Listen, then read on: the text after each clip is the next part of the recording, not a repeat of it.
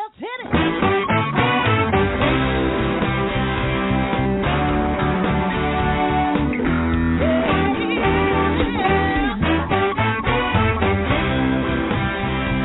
Well, hi everyone, and welcome to Alzheimer's Speaks Radio. I'm your host, Lori La Bey, and I'm so excited that you're joining us today. We are going to have a fascinating conversation as usual as we learn from people all around the world at all ages and stages of life. Stay tuned as we shift our dementia care from crisis to comfort. Here we go. What you think about,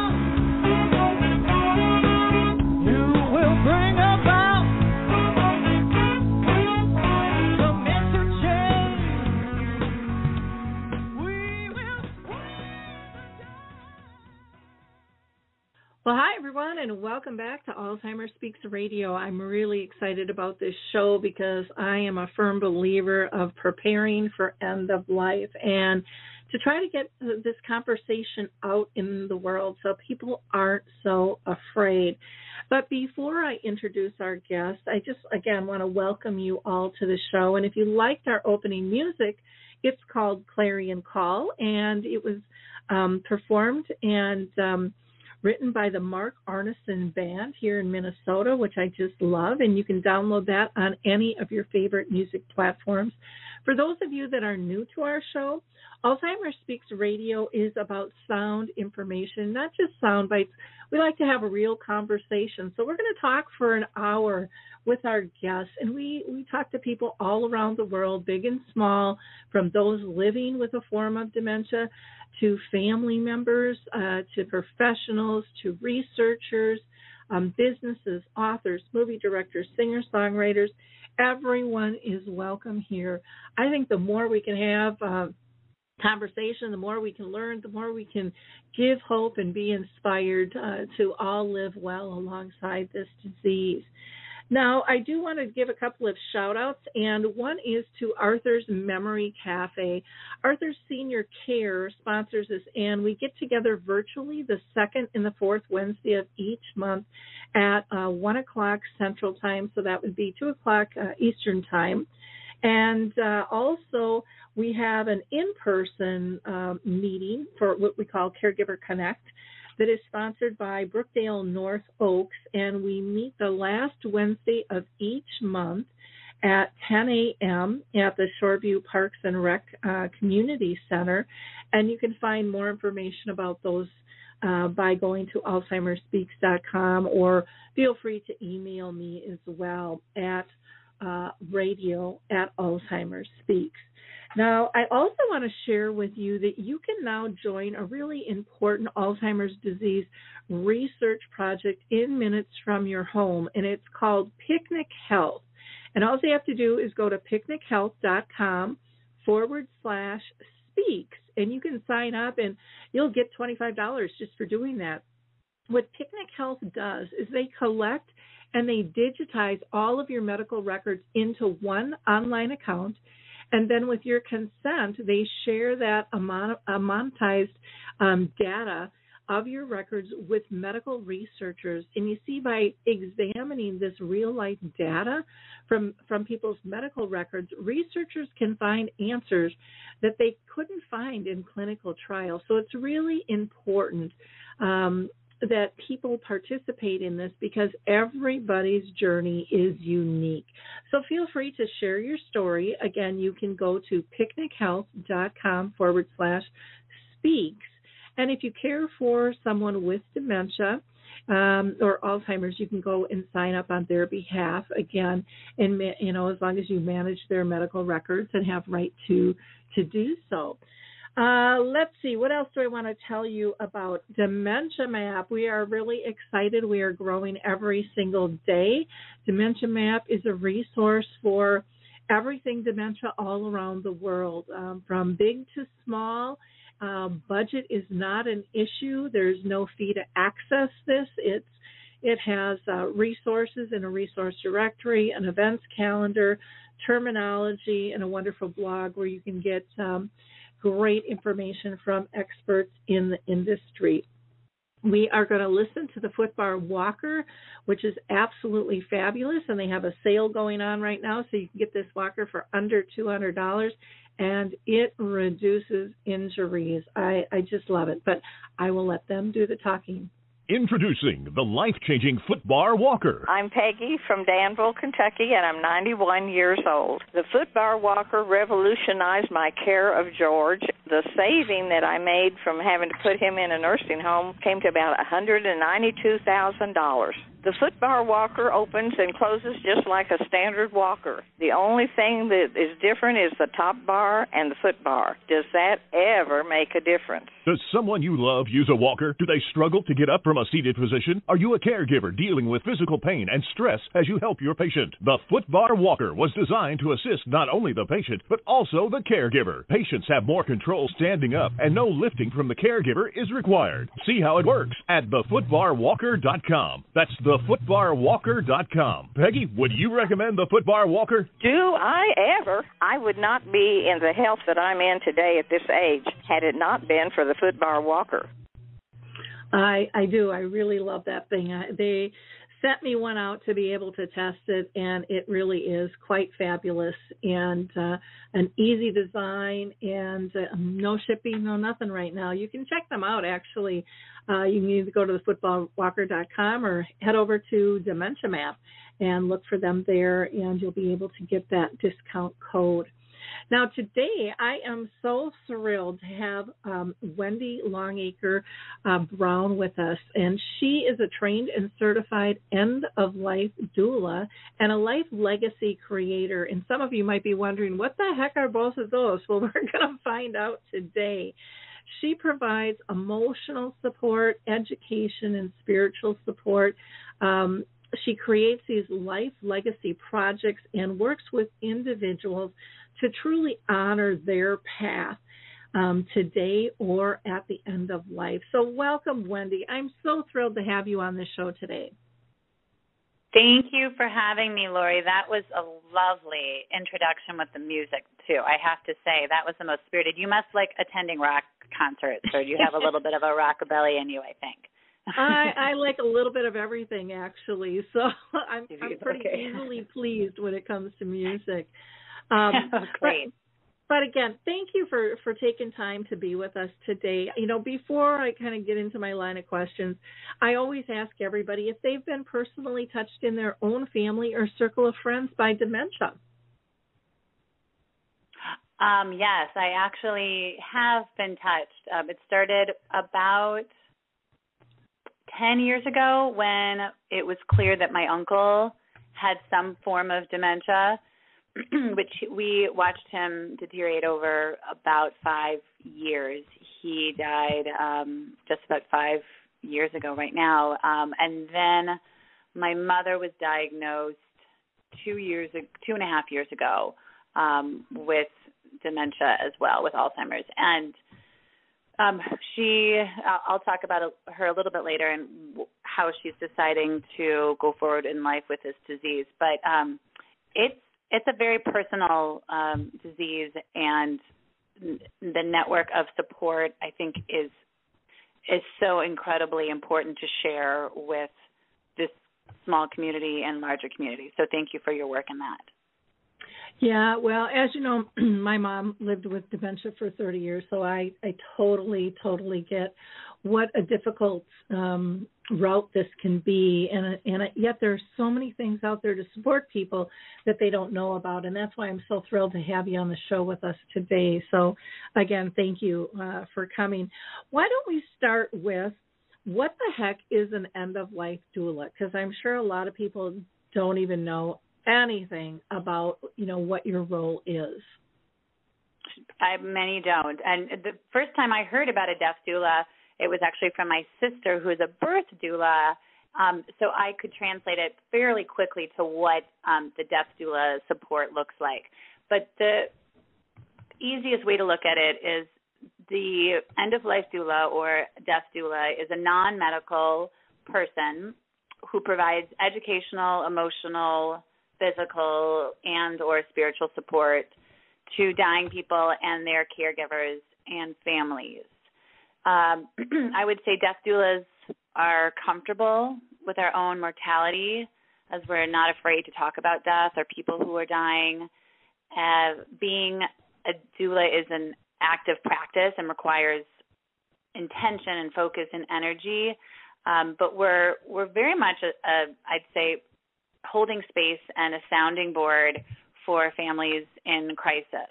Um, one way too to understand what we what we are is people are often confused. Well, what's the difference between hospice and end of life doulas? And to start, doulas are very supportive uh, regarding hospice. They we do not take place of hospice or palliative care, but we truly only enhance and complement the care for our clients. Um, hospice prescribes medication. A doula does not ever prescribe medication. Um, I'd say I, I've seen enough studies that show working with a doula builds confidence towards using hospice earlier than planned because the discussion is open. The sooner the doula can enter the process, the more time that can be spent spent getting to know the client and the family, create a care plan, prioritize end of life needs, and potentially bring in hospice sooner than later, as I said. So, a doula's work can begin before hospice is in place, and I think that's one important part. Um, there can be a diagnosis, yet it might not be um, projected six months before a physician feels as though one may die. So, a doula's work can begin earlier, and also a doula's present um, a, a bit more frequently than hospice. Hospice they have they play many different roles, but they have limited time because they often have a certain amount of people they're seeing, and um, they only can give a certain amount of hours per week to a Mhm. client. Yep. Yeah. And and I know hospice has changed a lot. I mean, when my dad died in 2001, they were um uh, they were present with the family a lot more than when my mom passed away in uh Mhm. 2014. I mean, it was it was like night and day. And so Mhm. having having that extra support I think is is absolutely huge huge Mhm. factor for families and how they cope and, and process things. Um, now, how the heck did you get into this? Because you know, so many people are fearful of death to begin with. So, eh, you know, what was your journey to to land here? Yeah, it's an interesting one. Um, I had a different career in my 20s and 30s and early 40s as a video and film producer, and then had my own um, blog all about handwriting. Uh, I've always been a believer of journaling and letter writing. And then I paused, busy with three children. And when I was pausing, my my uncle died from Alzheimer's, and then my sister lost a child um, in utero. And I had been comfortable with talking about death all of my life, I assumed. Um, my mother and uncle lost their parents in the largest plane crash in the world in 1977 in Tenerife, and that was always discussed. It was emotions were were never hidden behind closets. There, it was an open platform. Yet, I found it so interesting that I myself had such a, a lack of knowledge around how to speak about death, um, and I am a bit of a people pleaser in certain extent, so I wouldn't necessarily want to bring up death in a surrounding um, environment where maybe someone, a friend's sister, had just lost a child, or I didn't even know how much my sister wanted to talk about it. When really all they want to do is talk about it often. So there was this clear need to befriend the conversation about end of life and the options around this time. Also, I, I ironically, I took this course um, called Speaking of Dying, which was based out of Seattle, but um, a friend of mine, Laurel Rydell, who was actually my midwife for my last two children, she is a facilitator to this um, four session program. And it's this incredible workshop where you're looking at your healthcare directive and you're thinking of all these um, scenarios that could be surrounding end of, end of life choices for you, such as who will be my advocate and what happens if I have unexpected death. And it just opened this conversation up wider about the options at the end of life. I had never thought, oh, well, if something happened to me tomorrow, actually, that is not a bad idea to have my body in a wooden casket in my home so my family and friends can grieve in person together and be in, in touch with those raw emotions, which really helps the process begin and is supportive for the family members. And even if something happened where I was I was held on to life for just a little bit longer, I would want to be home and not in a hospital. So these these kind of um, topics came up, and I I knew that there was um, a place for me in death, and I just wasn't sure what that was. And um, it was really my sister who said, you know, there are end of life doulas, and right away I thought, huh, that that is very interesting to me, and I think that feels very natural for me to go into. So I started researching. Um, there's many different death doula programs out there. I gravitated to INELDA, which is the International End of Life Doula Association. It's I N E L D A. The founder, Henry Fersko-Weiss, um, he wrote this incredible book called Caring for Dying. So it be kind of it, it was it was a bit like my my Bible. I found myself highlighting every other line, and then I just thought, well, I, this is this is something that is obviously valuable as a resource to myself and other people. And if I don't become a doula, I at least want this knowledge to be able to be there for other people. Um, and a little bit about Henry, he was a hospice volunteer who had noticed that families were not present, really emotionally present at death.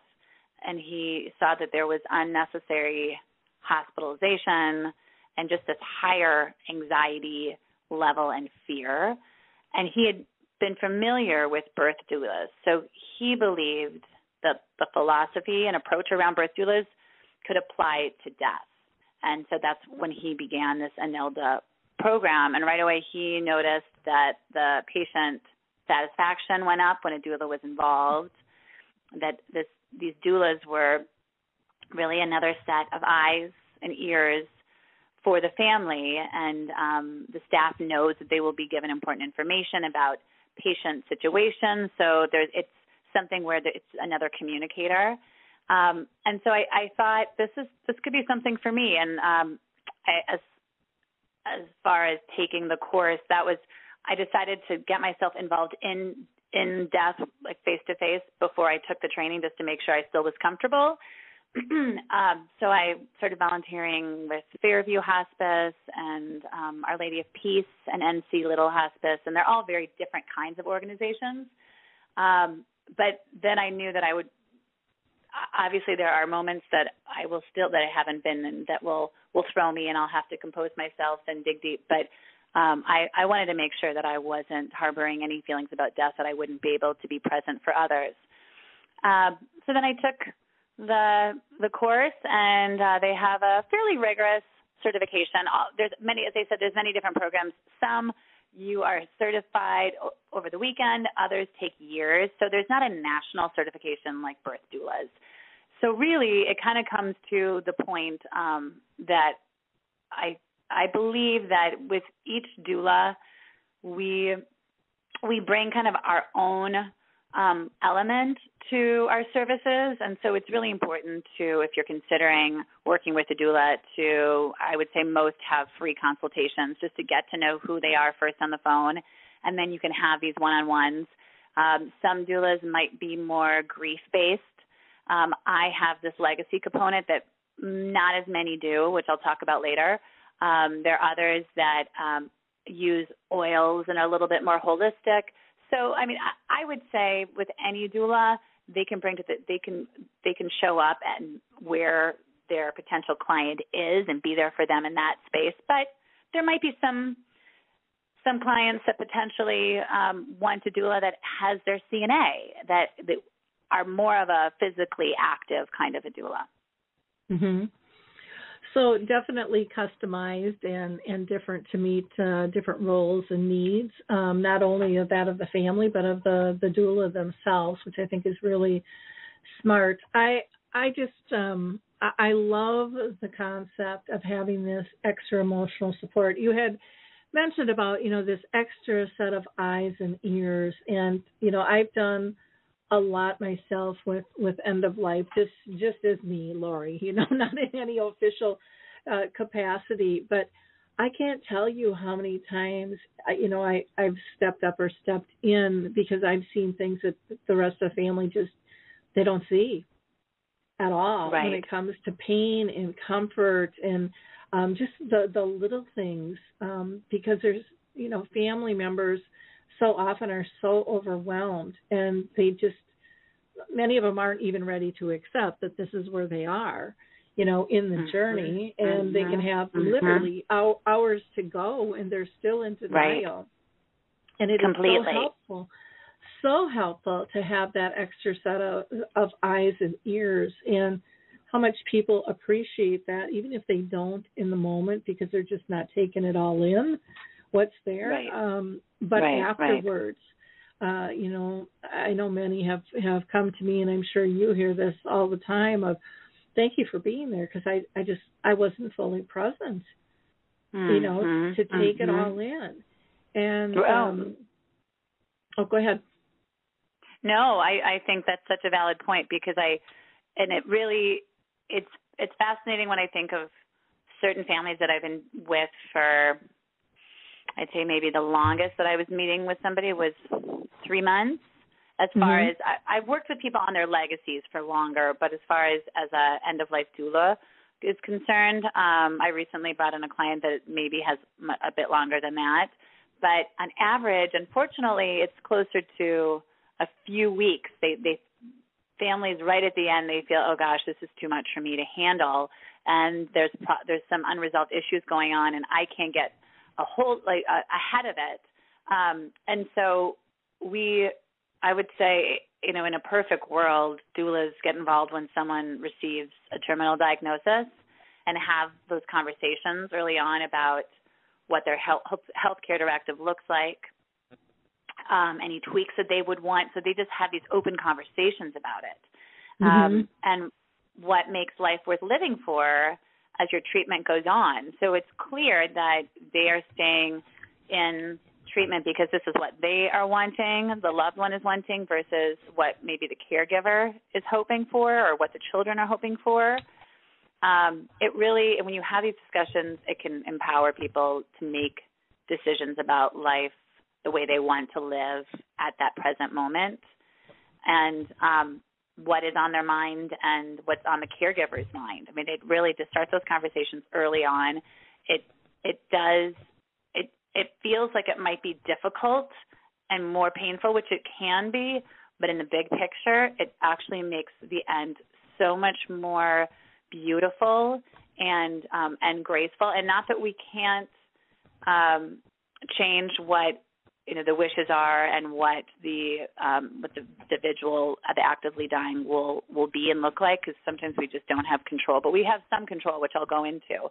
Um, you know, I say this with little trepidation because I don't try. And, I'm not trying to make death neat or pretty, but you really are trying to keep the fear and anxiety out of the process so you can connect to more of the sacred nature of what's going on, right? Mm-hmm. Um, so we're We're accompanying people on this journey um, into the act of dying, and we're discussing symptoms on the way to make it less scary. Sometimes people have to hear things over and over. You know, they've heard it from their hospice provider or their palliative care support um, staff a few times, but they need to hear it again. Um, and so if we're if we're there and reminding them of what these changes to the body look look like, um, that's extremely helpful to both the loved one um, who's dying and the caregiver. Um, so really, I mean, the sooner the doula can enter into the process, the more time can be spent getting to know the client and family and create this care plan, which I can talk about, and um, prioritize any of the needs that the family is needing. So that's done, and then you can create these sacred spaces and meaning around around the death. Mm-hmm. Well, and you know, Um, you had you had mentioned, um, you know, is someone getting treatment? Are they getting treatment for themselves, or are they doing it because everyone else wants them to? And oh my gosh, that is such a struggle. You know, I'm 62, and I've had a lot of friends pass away in the last few years, and the struggles of family and the person who is ill has just been eye opening to me in terms of not being able to have open conversations about their wishes and Mm. and so often i see families are so fearful of letting go and yet Mhm. it's so painful to watch um, the end of life, a, a lot of times it's cancer and, and the chemos and radiations, and you know they're still doing all of this stuff. And you know, I, I look back and you know not to judge because every family has to do what what is right for them. I'm a firm believer in that, but um, then the end is, I think, even more painful because they lost a lot of quality time together. And mm-hmm. for me, you know, I've, I've been lucky enough to be um, with people when they've passed, and it's just such an honor. It's it's I guess to the listeners, I would say it's it's not even possible for me to describe the honor it has been to be with people when they pass and to give mm-hmm. them that that permission to go and just mm-hmm. you know support them on their mm-hmm. journey the way they've they've supported me and mm-hmm. and again there's such fear wrapped around you know the end of life and yet we all know we're coming in and we're going out you know there's no right. permanent sticker for any of us here and and so if we can make this a more peaceful calm appreciative journey um mm. and and really honor our relationships i i just i don't think there's anything more beautiful to be honest with you other than a birth of a no. child right right no i agree and you know, it depends on the scenario. I mean, there are these rituals that can help take some of that fear out of death if a family member or the loved one is still struggling with regrets and unresolved issues, guilt or shame mm-hmm. that um, there are rituals that, that can happen after a loved one has passed with the siblings or the spouse or can or we can do something where it happens even before actively dying so they really can feel like they're a bit more present um, and that they've said what they needed to say mm-hmm. and that it doesn't it doesn't mean that it always happens you know i mean you know i like i said in the beginning i'm i'm a bit of a people pleaser i i remember my first client pro bono i had to really learn the hard way that he was going to fight the fact that he um was dying from brain cancer at a really young age and that he until I'd say just a few days before he died. And it was mm-hmm. really only one time after I had met with him a dozen times and recorded messages for his his sons and his daughter and his wife, um, which were about his values and things that he wanted to be remembered by. But he never directly said, "I'm dying." You know, it was always like, "But I'm gonna I'm gonna keep fighting." You know, I, he never said, "I'm gonna beat this thing," but he was not willing to give up and mm-hmm. I just had to let that go, um, knowing that you know he ultimately had to come to a place on his own. Um, so that is part of that first phase. I'd say there's kind of three phases that sometimes doulas look at, and that first phase is about um, empowering the people to make decisions about about life and what they're wanting, and to hold this space. Um, uh, the hope is that we offer sort of an extended period of support with this personalized attention to what the family is needing. Um, and sometimes that means you're a bit of a kind of a house manager where um, sometimes you right away, if there's family members that are just not sure about your presence, you you maybe act more of like kind of a, a meal planner, or um, you're coordinating, you know, when the spouse can can get a massage, or you're just sort of like keeping a pulse on the house. Like if there's somebody there that, there that wants you, and that welcomes you in as far as the doula goes, that's great. But sometimes it, it takes a little time to really for a family to get comfortable. And other times you step right in and it, they basically say like, "Oh my gosh, where have you been all my life?" Mm-hmm. Um, like in that first phase, we talk about uh, in an ideal world, where does this loved one want to be when they're actively dying? You know, do they do they want to be home, and what what will that environment look like? Do they do they want to have a certain smell? Do they want to have a particular sound going on? Would they like to be read to? Do they want their representatives from their church choir to come in and sing? Um, do they want their body to be washed? Mm-hmm. Um, uh, questions about how many visitors they might want to have, or if they know that, and, and they, I say if they know, they might have feelings initially. What they project how they'll feel when they're dying, and those can completely go out the window. And Mhm. they might just say, for that whole plan, um, I just need to know that I'm that I'm feeling comfort and that um, I've already said what I need to be, you know, need to say, and I'm not holding on for anybody else. But if there's if they have direct ideas about who they're wanting to be in in that space, it's really helpful. So me myself as a doula that I know that the spouse is staying up all night coordinating when the aunt is coming in that I can do some of that work. So really you're wanting the care provider to be more of um of a, a family member or a best friend or a, a partner versus having to be that care provider in an ideal world. Mhm. Um, yeah. I, I love that you talked about just real specifics, like what do they want around them from sounds and smells, and even people. Who's their inner circle? Who's you know, and at Mhm. what level? All of those things Mhm. are so important and so often overlooked. I think Mhm. um, in terms of the conversation, and I, I just think it's Mhm. just critical um, for Mhm. people to to go into. Uh, and some people might think, well, you know, why would I need to know that? And it's like because it's all about comfort, and you know, Mhm. all of these different aspects of our senses come into play with that. And and I think when people are in trauma and fear and denial, you know, they they forget what creates comfort for themselves, and that's a really good Mhm. thing to know too. you know. Right. Yeah. And sometimes it the comfort is not even for the person who's dying. I mean, they they might have maybe they've been bedbound and they really have not um woken up in a in a few weeks and they know that there's maybe not many more days to go. Um then my job is a little bit more about let's say there's sort of one family member that's the main caregiver. And we all know that there's family dynamics in each in each family.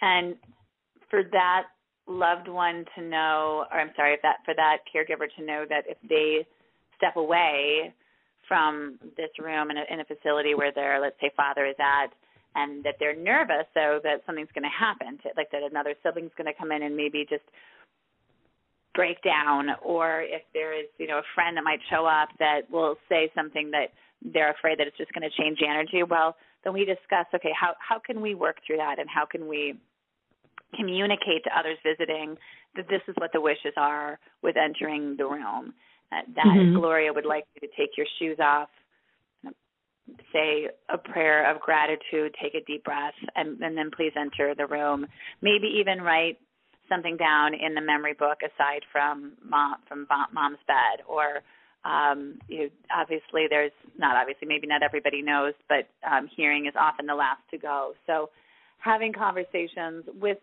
the friend who's dying but maybe taking all of the the details about um medication and about things that are you know stressors outside of the room so it really continues to be a sacred space and one that Mhm. represents this individual's life Yeah, I love that. I love that. Now Yeah. you said that there were kind of three steps in the care plan, and I think we kind of got to the first one, but maybe they were meshed together and I didn't break them out. So I no yeah no we yeah the first one is really kind of that three to one month before an expected death where we're getting the, the vigil plan ready. Um, we talk about what the family's involvement might be. Um, it's really it's a time for um, a doula to make sure the choices um, around actively dying have been discussed and um, and that people have an understanding of of what um, also these signs and symptoms look like during that time of how the body is shutting down. Um, so it, it's sort of it's in that preparation. Sometimes there's enough time to create a bit of a legacy. If that means, um, I'll dive into that more as I said, but that there's some audio recording or there's a memory book, um, or even there's I can help loved ones write sort of their heart will letter. So if there's letters to be written to grandchildren or family members, friends, um, that we can have time to to sort that out, and I can write it out for the individuals um, that can be given at later time, or even just what what they want their last thoughts to be to how they want they, them to be communicated and what they want to say to others that maybe that is something that will be a part of their life celebration or maybe that's just what they need to get off their chest before continuing to um, more of the actively dying so it's really getting in touch and making sure that um, the both the family members and the loved one are feeling like they they have said their piece about what they're wanting at the end and how um, how they've how they viewed their their life and um, and the legacy that they're leaving behind. So the second phase is truly about the the vigil and the actively dying support. So the doula's main focus is to carry out the plan that the loved one and caregiver created in ways that support their vision. Um, it can last, the vigil can last anywhere from two to six days. It can be a week or longer or just 24 hours. And again, a doula continues to share the signs and symptoms um, that the body is going through. Uh, we we also I didn't talk about this very much in phase one, but we can do guided imagery and healing touch. Um, I've been trained in healing touch, so that's something that it's just nice to have in my back pocket if it's something where um, a family member or the loved one is feeling that they need to um, remove some of that energy and allow um, for that time for them to um, move into their next end of life for as far as the last few few days go. We also continue to um, work on rituals or ceremony with the family if it's something that they're needing. And a doula can be present for all of it. A doula can be present for the death if that's important. I, I have to say, it feels like often when I've been hired, a family will say, "No, we we want you around for the death." Um, and the hope really is that you give a, the family enough tools where uh, they don't necessarily need me. I'm a phone call away, or I can I can show up right after death if if it happens suddenly, or or if they want to have a doula there. The beauty is that in this community, there's enough doulas that are trained now that we can I can have a doula backup. Let's say I reached my max of 10 hours and I need to go crash and there might be a night a night end of life doula for a night shift. Um, so that's something that again it can shift. Um, they can have a plan and um, and someone can pass much more soon than we anticipated and so we speed things up with how I can help them. Um, and then the the third phase is really um, well, just to step back, actually, the the last part of the second phase, I'd say, depending on what the family is wanting, some of the most beautiful moments I've seen is um I I might show up right after death if it's something that they didn't necessarily need me there. And we um I I guide them through a simple washing the body ritual where um they there might be singing or crying or laughter and um and not necessarily washing every inch of um their loved one's body but maybe it's their face and hands and feet and talking about what those body parts gave to their lives, be it, you know, their fingers of all the many minutes of sewing dresses um, for their grandchildren or their children, or their, you know, someone's feet who stood next to the soccer field for years, or their brain for being um, an incredible principal. You know, you really have a time to honor that spirit that some believe are still in the room, and whatever your beliefs are, it's it's both for the loved one to to know if they are lingering that that they're they're being held and also um, to be to honor again and to be present um, for those feelings that are sometimes um, just so often so raw for the family members that have just experienced their loved one dying. So that's a really beautiful um, ritual and ceremony that we can. It can be very personal too. It can you can use the same flower, um, like a certain flower that might be the um, the loved one's favorite scent or certain oils. So um, that's something that that we can facilitate, as well as bodies that are wanting to be um, at home for more than a few hours. You know, there's really there's no law that says in Minnesota that you need to, a body needs to be removed. It's it's three days that you can have a body on ice. So depending on what you're wanting, people sometimes have full on parties the 24 hours after their loved one has died with people visiting and that really um opens up an opportunity for people to continue to celebrate this person's life together okay um, and then the third phase is after death where i help to reprocess and provide any grief support that's needed. So, depending on the scenario, sometimes I meet with a client a week after, sometimes it's three to six weeks after their loved one has passed, and you really begin to um, reprocess what the last few months look like um, or looked like.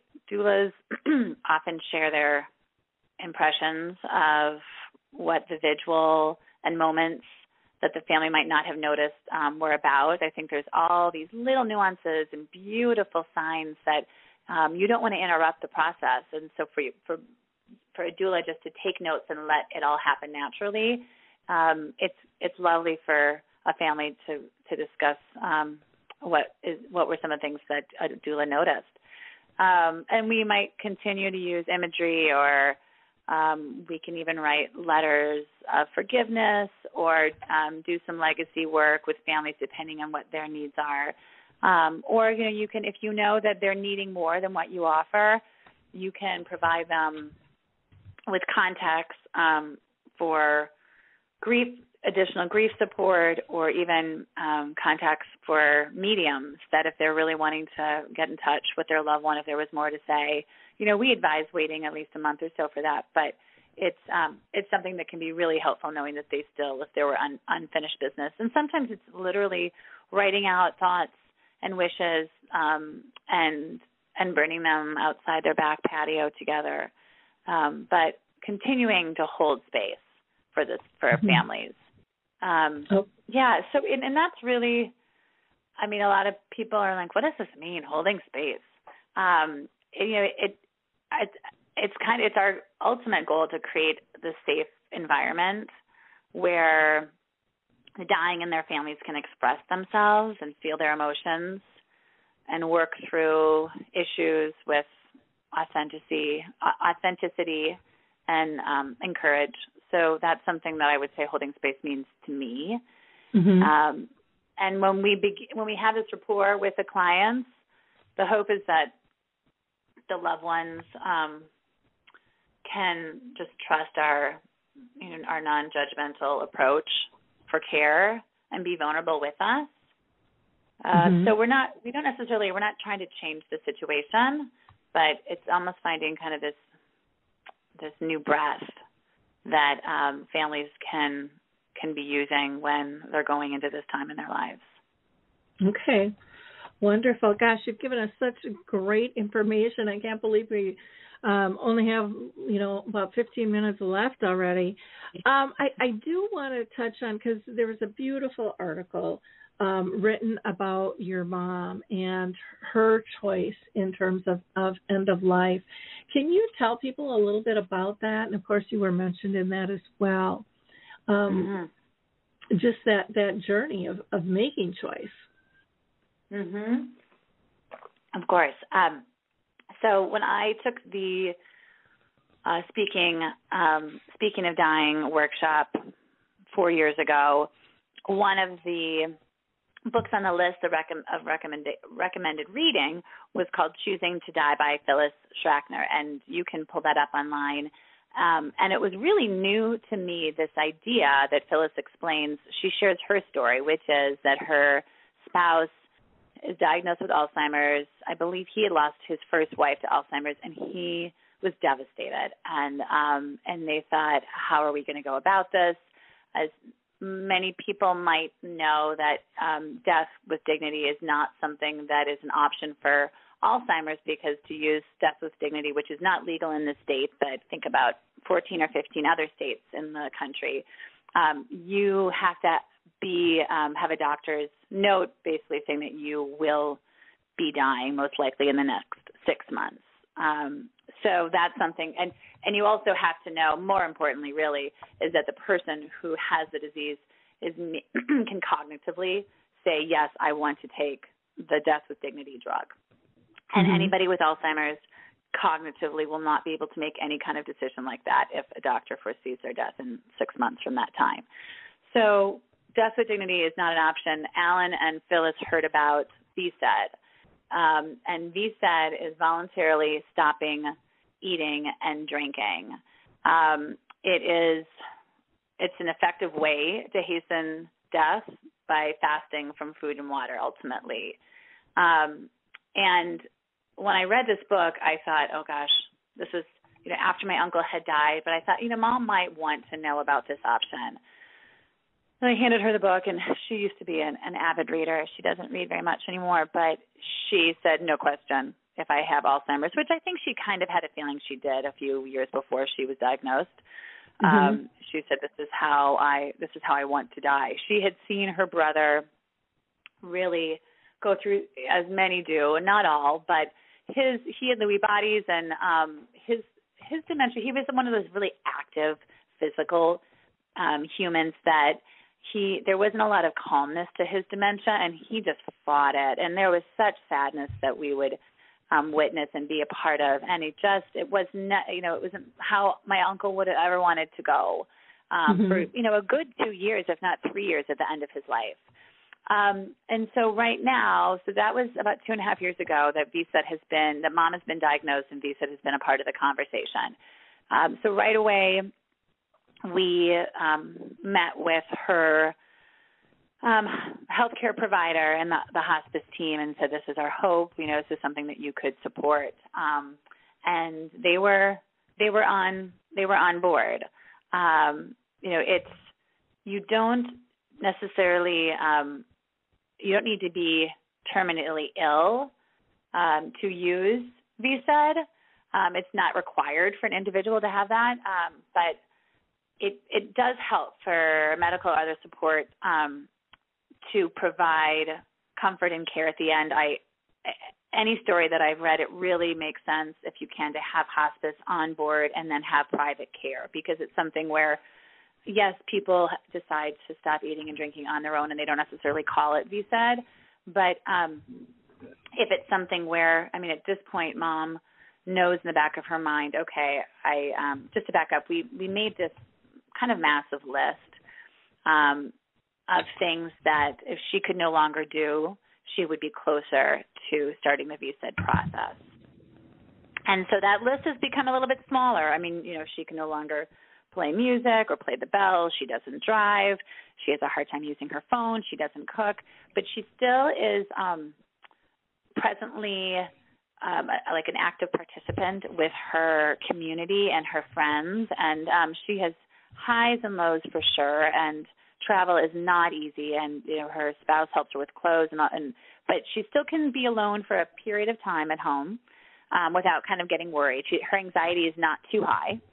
Um and but she she can't really be involved in conversations for too long and my mom is a talker and she she wants to be in the conversation. And so for my mom when that continues to slow down and when she no longer wants to go out to dinner or have walks around the lake, then we will know. It's really my my role, my sister's role, um, uh, my mom's husband's role to keep noticing how you know the window of mom being able to start VSED because she has to be the one that that says I want to start.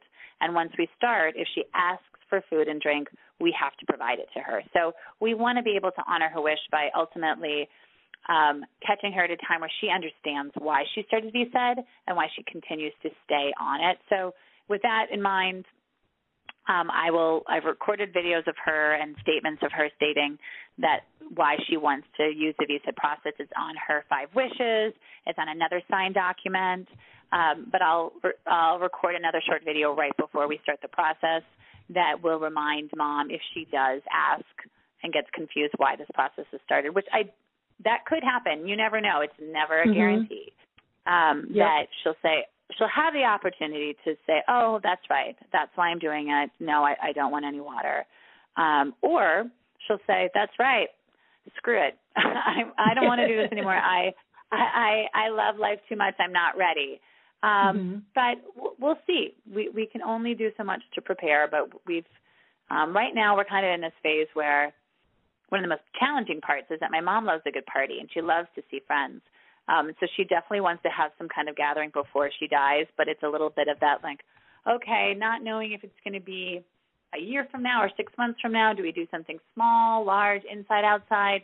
So that it, it's it, mom was so touched by the fact that this article was in you know a fairly large newspaper in the Twin Cities, um, so people can learn about options, and um, that's so important to her. Um, but it also just brings up the attention around what's going on even more. So it, it it's challenging. Mhm. Oh yeah, I can I can only imagine. Um oh, gosh, we've covered so much ground here and you know, but I think it's good for people to look at these options and consider. I mean, plans can always change later on down the road. Like you said, if if someone changes their mind, um, you know, it's it's about them and and what they want in the moment and it's hard to project for a lot of people what they what their choices are going to be when when the the door of death is that close. And so, right. you know, I know I've made comments that, you know, if I get cancer, I probably won't do, I'll probably choose not to do treatment. Um, just mm-hmm. because I've seen so many people struggle and I'd rather have quality of life as long as I can. And, um, you know, but I could, you know, I get that diagnosis and I might totally change my mind. You know, it's, right. it's hard. It's hard to say. Um, we do have a caller on the line. Let me just see. Um, sometimes people just call in to listen too, but let sure. me check. Sure, I sure. think that, I think okay. this is Kate. Kate, um, this is Lori. Are you there?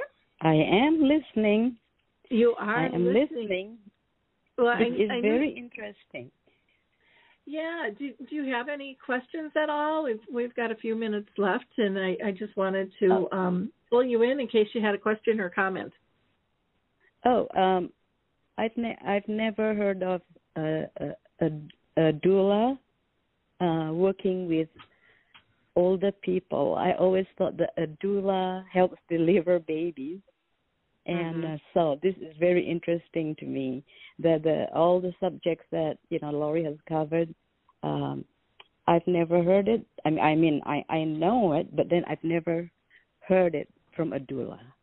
Mhm. Mhm. So, Mhm. what are there many kinds of doulas out there other than the ones that are midwives or whatever uh, that they do?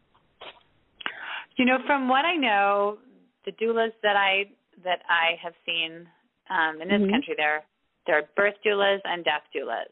So we're really it, it is um, it's we're doing very similar things with with families as far as um, making this really one of the most in, um, impactful moments in people's lives, their death and their birth.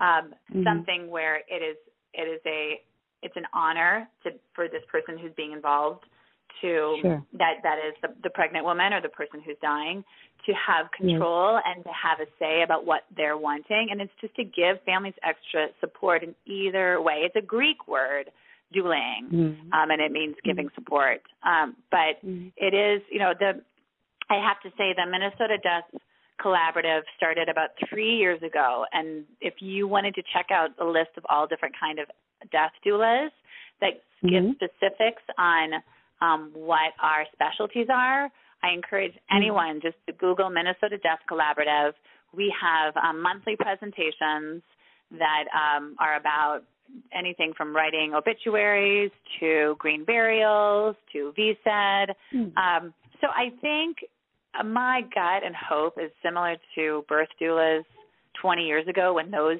that name started coming around. Death doula will become a little bit more comfortable. And also just a Mhm. reminder, I mean, these are roles that for hundreds of years people were doing naturally and there was not a name for it necessarily because it really Sure. de- birth doulas aren't aren't midwives they're not delivering babies they're supporting midwives and Mhm. um like death doulas we're not we're not doing the medical um or you know like birth doulas we're not the medical side of it um that that would be hospice um as far as you know any kind of medication and, and such. But um for both it's truly i think because of you know the beauty and the difficultness of um our healthcare world in the 40s and 50s was that you know people were death was changing. It was people were coming back from the war and they were um their bodies were needing to be sterile for long enough so people could see them. So you know bodies weren't being buried right away and they really weren't being honored. Necess- you know in in the, the capacity of a family being with a body. Um and at the same time um there was just this like all of these in- incredible um operations and um treatments were were being studied for years and years and years.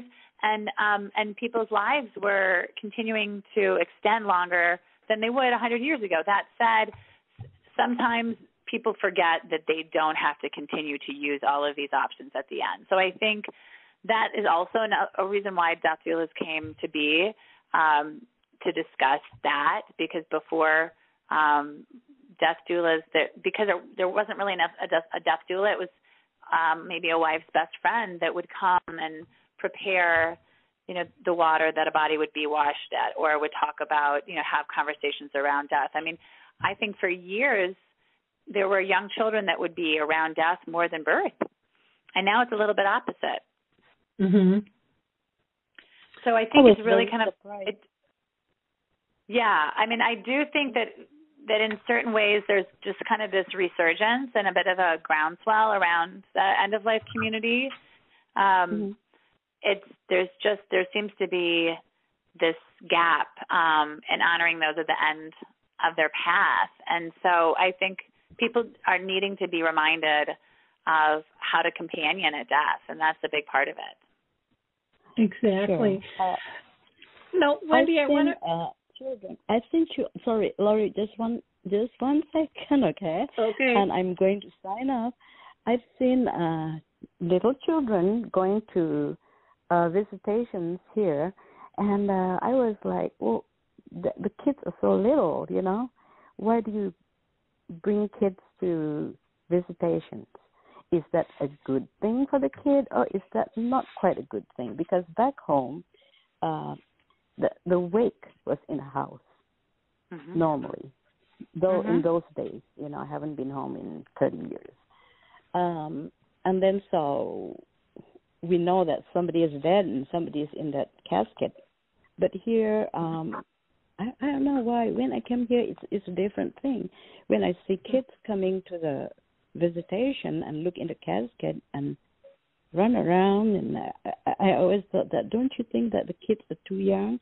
But actually, what is too young to to you know to go to a visitation when in my culture they could go, they could see it at home, you know Mm-hmm. But mm-hmm. it seems like there is a difference somehow. Right. Right. Um, it's a longer discussion for sure, but I do believe that um, it's such a personal choice. But I hear mm-hmm. more regrets of children that didn't go to their grandparents' funeral and being a part of that than mm-hmm. I, I've never heard of. Oh, I, I, I, it's too bad that I brought my children to this. They shouldn't have seen it. It was too painful. Obviously, there's there's moments Mm-hmm. where if somebody is in pain at the end, or you want to honor a child if they're just scared to see their their father, you know, on his his last breath or you know on his deathbed. But I think the mm-hmm. more that you approach it, and this is part of of, of life's journey, and that they don't have, you know, kids kids understand much more, I think, and can handle much more than um, what our society believes they can about death. Mm-hmm. I totally agree. My mom used to get scolded for bringing us, and her friends would say they're too young, and she's like, they're not too young to see a birth and to celebrate a birth. They should never be too young to celebrate a death and to honor a loved one. And so she was very, very adamant about that. But we do need to wrap up here, and I want to make sure that yeah. um, that Wendy, that we get your contact information out to people. So, do you sure. want to give out your your website and contact? Yep, my my contact my website it's my Chemin um M Y M as in mother Y C H as in Harry E M as in mother I as in igloo N as in Nancy dot com. My Chemin I know it's kind of a funny word. It's pathways in French. Um, and my phone number is six one two two eight two eight six four four. My email address is wendy at mychemin.com. Um, I encourage everyone also to look at the Minnesota Death Collaborative um, for lists of other doulas and death educators and celebrants. Um, and I just I feel so fortunate to be able to to have this time um, to be sharing what doulas do and just continue to provide people options um, of how to go about this time of supporting loved ones in life. And um, yeah, we we're we're here I, for the long haul. I think most doulas that start this role, they probably will be doing it even in some fashion until they no longer can. I think it's just it's in your bones as I realized when I became a doula, it was sort of like, yep, this is this is what I'm supposed to be doing. So I think those that become doulas are it's it's fairly intuitive, and that's what you're looking for when you're considering Wonderful. a doula. I, that, I yeah. do want to add in that we have the International End of Life uh, Doula website listed, and if you can get me the Minnesota Death Collaborative, I will add that link as well, uh, so that Sure. people have that. So thank you everyone so much for participating. Kate, thanks for calling in. Really, um, really appreciate this conversa- conversation. We'll talk soon. Thanks, Thank Lori. you. Thank you for sharing.